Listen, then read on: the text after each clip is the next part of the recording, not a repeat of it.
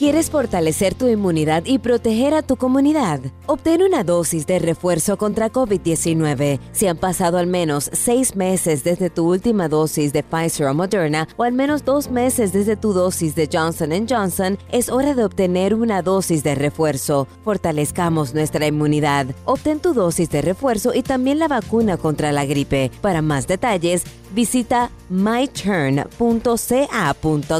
Un mensaje del Departamento de Salud Pública de California. Más uno. El podcast de entrevistas de Karin Cohen.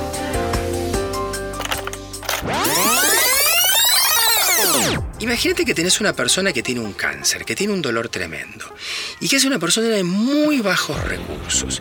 Y él sabe que si se fuma un porro se le calma el dolor. ¿Vos qué le vas a decir?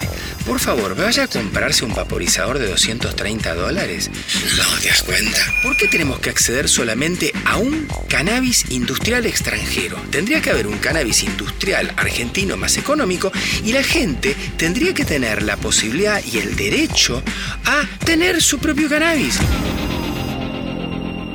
En algún punto la humanidad está volviendo a las viejas culturas y las viejas poblaciones y civilizaciones grandiosas que tuvo esta humanidad y de las que quedaron registro, de entender que las plantas curan, en definitiva, y lograr siendo eh, amigable frente a la naturaleza en su forma más pura, con alguna que otra intervención, por supuesto. Estamos hablando del aceite cannabinoide y estamos hablando con Alejandro Anderson, médico neurólogo.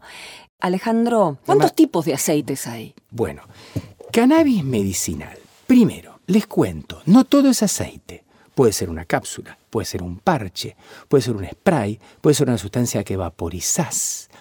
Entonces, y, un ungüento, una crema. Entonces, no todo es aceite punto uno. Y después, desde el punto de vista de la fórmula química, las fórmulas también pues, son todas distintas. ¿Por qué? Porque la planta de cannabis, además de tener el THC y el CBD, que son los cannabinoides, tienen en total 120 cannabinoides. Hay cannabinoides con propiedades antibióticas, con propiedades analgésicas, con propiedades Pero ¿cuál antidiabéticas, me con toca, propiedades. Alejandro? Ay, bueno, es que es todo un mundo.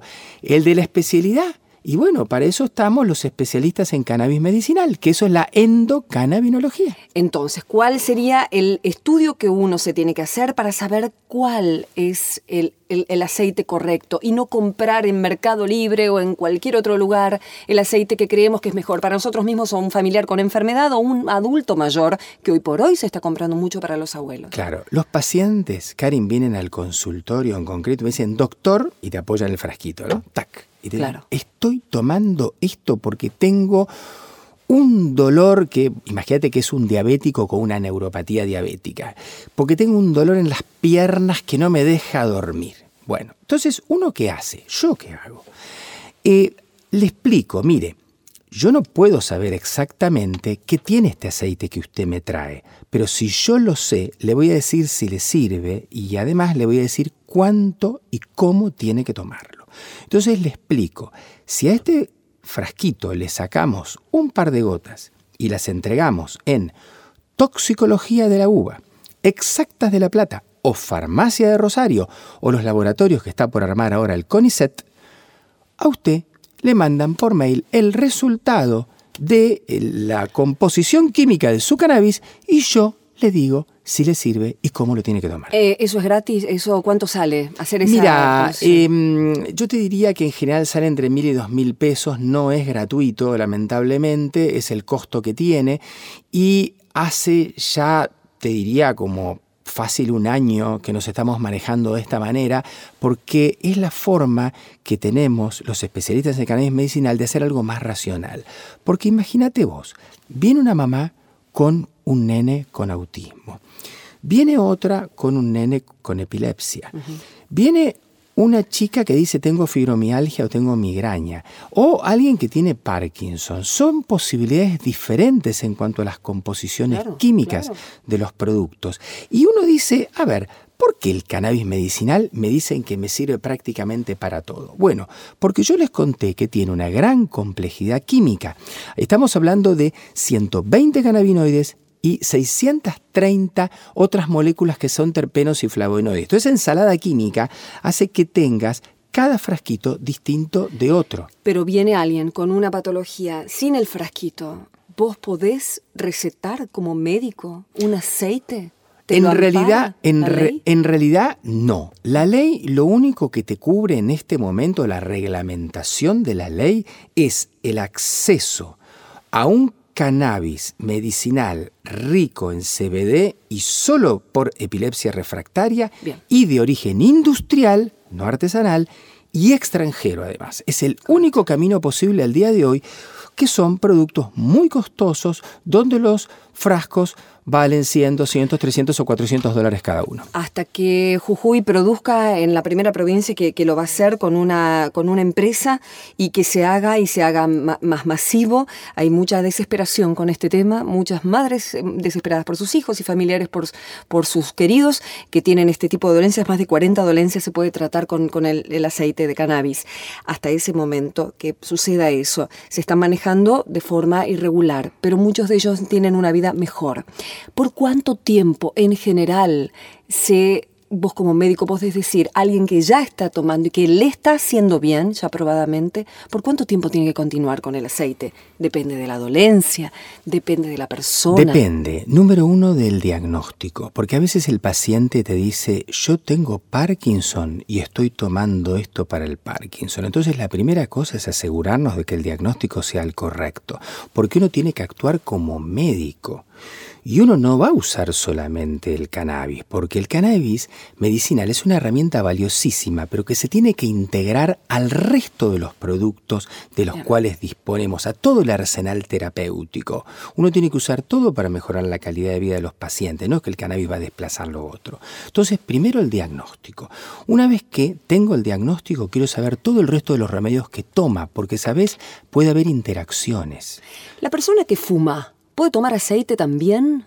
Bueno, el tema de fumar tabaco o No, porro. cannabis, porro. Bueno, ahí hay que tener cuidado porque se suma. Y además, yo personalmente les explico a los pacientes que en general Carlos Alfredo, tu mamá vino por una semana. Ya hace un año que vive con nosotros. Hasta trajo sus gatos. ¿Y yo qué puedo hacer? Lo que puedes hacer, Carlos. ¿Y él quién es? Es Miguel, nuestro experto de TurboTax Live. Como tu suegra hace un año que vive con ustedes, you can claim her as a dependent y así obtener esa deducción de taxes extra. Hacer taxes puede parecer dramático. Por suerte, los expertos bilingües de TurboTax Live te ayudan a obtener el máximo reembolso sabiendo que tus taxes están bien hechos. You do your thing, we've got your taxes. Intuit TurboTax La preparación de taxes y la aplicabilidad de las deducciones varían según el individuo. no aconsejo por un tema médico, ¿no? Esto es como el tabaquismo, el que quiere fumar puede fumar, yo como médico, como médico no te lo aconsejo. Bueno, el fumar marihuana yo no, te lo aconsejo, ¿por qué? Porque por la temperatura degradas un montón de sustancias químicas beneficiosas y generas sustancias tóxicas. Y obviamente que es un problema para la parte respiratoria. Eso en el acto de fumar, ¿no recomendás? No, por supuesto que todo depende del entorno, Karin. Imagínate vos una persona... Al que recreativo, está con un-. Sí, totalmente, pero imagínate que tenés una persona que tiene un cáncer, que tiene un dolor tremendo, y que es una persona de muy bajos recursos. Y él sabe que si se fuma un porro se le calma el dolor. ¿Vos qué le vas a decir? Por favor, vaya a comprarse un vaporizador de 230 dólares. No, ¿te das cuenta? No. A ver, hay que ubicarse en el caso. Pero Entonces, en ese, mismo. no lo aconsejas, pero te acomodás a cada paciente. Pero por eso mismo, quiero saber el efecto, tal vez, para una persona en esa situación, en esas circunstancias, vendría a ser similar por el hecho de que le calme la dolencia que el cannabis. Puede ser similar, pero ojo, hay que ver la composición de lo que fuma, porque uno dice, vamos a analizar la composición del aceite. Bueno, pues también puedes analizar la composición del cogollo. Ese es el punto. Perfecto. Entonces, vos tenés, a ver, te cuento, en Europa se usan mucho los vaporizadores. ¿Qué quiere decir? El vaporizador no tiene nada que ver con el cigarrillo electrónico, que es un negocio de las tabacaleras. Estoy hablando de un aparatito donde se mete el cogollo picado, el extracto botánico seco, que no tiene absolutamente ninguna otra cosa, ningún líquido, nada por el estilo. Entonces pasa una corriente de aire y una temperatura que no supera los 160 grados. Bien. No tiene 1500 como la punta del cigarrillo. Correcto. Entonces, con esa temperatura, vos podés absorber el THC, el CBD, todos los cannabinoides, etc. Vos le vas a dar una fórmula apta para el problema. ¿Y qué diferencia hay entre la vaporización y el aceite? Si vos tenés un dolor de base, yo te hago tomar el aceite. tarda dos horas en absorberse y dura unas seis horas. Tenés que consumirlo tres a cuatro veces por día. Pero si tú tenés un pico de dolor, yo con el aceite no puedo hacer nada. Pero el vapo actúa en 15 minutos. Bien, El vapo se usa, por ejemplo, para crisis de migrañas. bien. Así que son diferentes aplicaciones. La forma ¿Algún, farmacéutica. ¿Algún vaporizador más barato que los 230 dólares? Yo, los vaporizadores que, que conozco son, este, bueno, te tenía que decir las marcas, pero hay vaporizadores alemanes, vaporizadores de otras empresas, son extranjeros. En general sí, a ver, oscilan en ar- arañando los 100 dólares y ¿Cuándo terminan va? arañando los 300. Dios mío, a producir acá. ¿Va a haber alguna oportunidad? Una Producir un vaporizador, no Sí. sé, no, no- Difícil. no lo sé. A ver, arranquemos, por favor, con que, primero, el ADMAT dé la posibilidad de que los pacientes accedan a otras patologías. Yo tengo una lista de 45 enfermedades que pueden ser tratadas con cannabis medicinal. Entonces no nos quedemos solamente en la epilepsia refractaria. No podemos no incluir el dolor oncológico y no oncológico. No podemos no incluir la espasticidad por esclerosis múltiple o por otras causas. No podemos no incluir el autismo y podría seguir. Entonces tenemos que ampliar la lista. Por otro lado, ¿por qué tenemos que acceder solamente a un cannabis industrial extranjero. Tendría que haber un cannabis industrial argentino más económico y la gente tendría que tener la posibilidad y el derecho a tener su propio cannabis, porque en Canadá a sí mismo, absolutamente, por supuesto, uno puede dar docencia y enseñar cómo hacer las cosas bien, pero vos fíjate vos que en Canadá tienen una muy buena legislación desde el año 2000, porque la palabra cannabis medicinal en gran parte la acuñó Canadá, que es uno de los líderes del planeta en este tema, y Canadá que permite el cannabis industrial y el cannabis artesanal. Entonces creo que tenemos que ir en esa dirección. ¿Cree que tiene que ver con, con el control, con el miedo a perder el control que el siglo XVIII, XIX y en algunas culturas trajo ese oscurantismo a no lograr nada, no tocar nada, que uno lo pueda hacer perder el control? Mira, para 1820 empiezan los cultivos de algodón.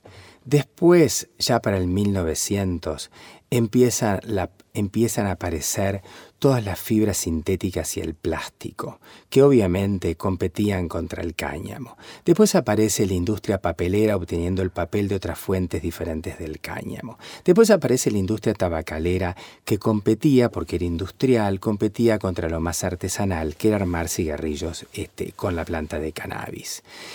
Eh, entonces, y después compitió también la industria farmacéutica. Así que en realidad las verdaderas razones me parece que estuvieron por otro lado. Yo estoy convencido que vienen más por ese lado, absolutamente. Y eh, se denostó a la planta de la marihuana, este, que en realidad, fíjate que siempre hablamos de cannabis, este, cannabis sativa, índica y ruderalis, que son los nombres de la planta, pero uno, ¿por qué dice marihuana? Porque en algún momento en México, la gente de escasos recursos ¿A quién consultaba? Bueno, como se consulta, a los curanderos en todos lados, ¿verdad?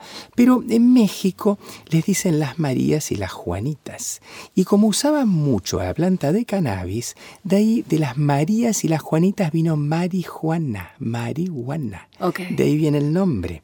Y ese nombre fue de lo que se puso en la campaña que se usó para denostar la planta de cannabis y crear tanto miedo entre los años, en la, en la primera mitad del, del, del 1900. Así que yo creo que esas fueron las razones. Ahora, hubo un investigador muy importante, israelí, Rafael Mechulán, un genio, que fue el que descubrió que tenía la planta de la marihuana para tener el efecto psicoactivo y también descubrió otras sustancias químicas. Ahí descubre que es el THC, que es la que tiene el efecto psicoactivo, pero descubre el CBD.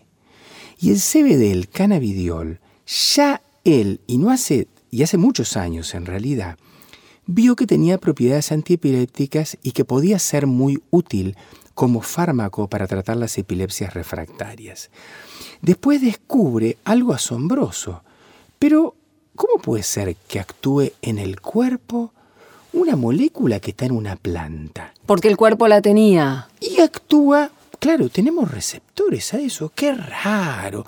¿Por qué tenemos receptores? ¿Tendremos alguna sustancia química parecida en el cuerpo? Sería lo más lógico, ¿no? Porque no vas a fabricar receptores para un arbusto, ¿verdad? Entonces, Claro, que descubre que tenemos endocannabinoides. Y encima, ¿sabes qué se descubre? Que el sistema endocannabinoide está formado por más de 10 sustancias químicas distintas, ¿sí? siempre se habla de la andamida y otro, pero hay, como, hay más de 10, que se conectan con un montón de receptores y que controlan y supervisan al resto de los neurotransmisores, noradrenalina, adrenalina, serotonina. Hay gente que la tiene más bajo que otros, es una sustancia que hay gente que lo tiene más bajo que otros, que por eso eh, no, no resiste ciertos dolores o en su vida tiene otro, otra forma, otro equilibrio interno. Cada organismo, por supuesto, que tiene una distribución distinta. Gracias, Alejandro. Gracias a vos, ¿eh? mil gracias. Más uno, el podcast de entrevistas de Karin Cohen. Producido por MyPod. por la noche. Estás escuchando All Spice por la noche. Tenemos un radio escucha en la línea. Esta es para mi esposa Gabriela. Me gustaría escuchar. Te crees muy lista usando mi All Spice Moisturized Body Wash a mis espaldas como si no me fuera a dar cuenta del inigualable aroma a Shea Butter. Uy, una de mis favoritas. Gracias por escuchar All Spice por la noche. Y recuerde. Red Cash 2.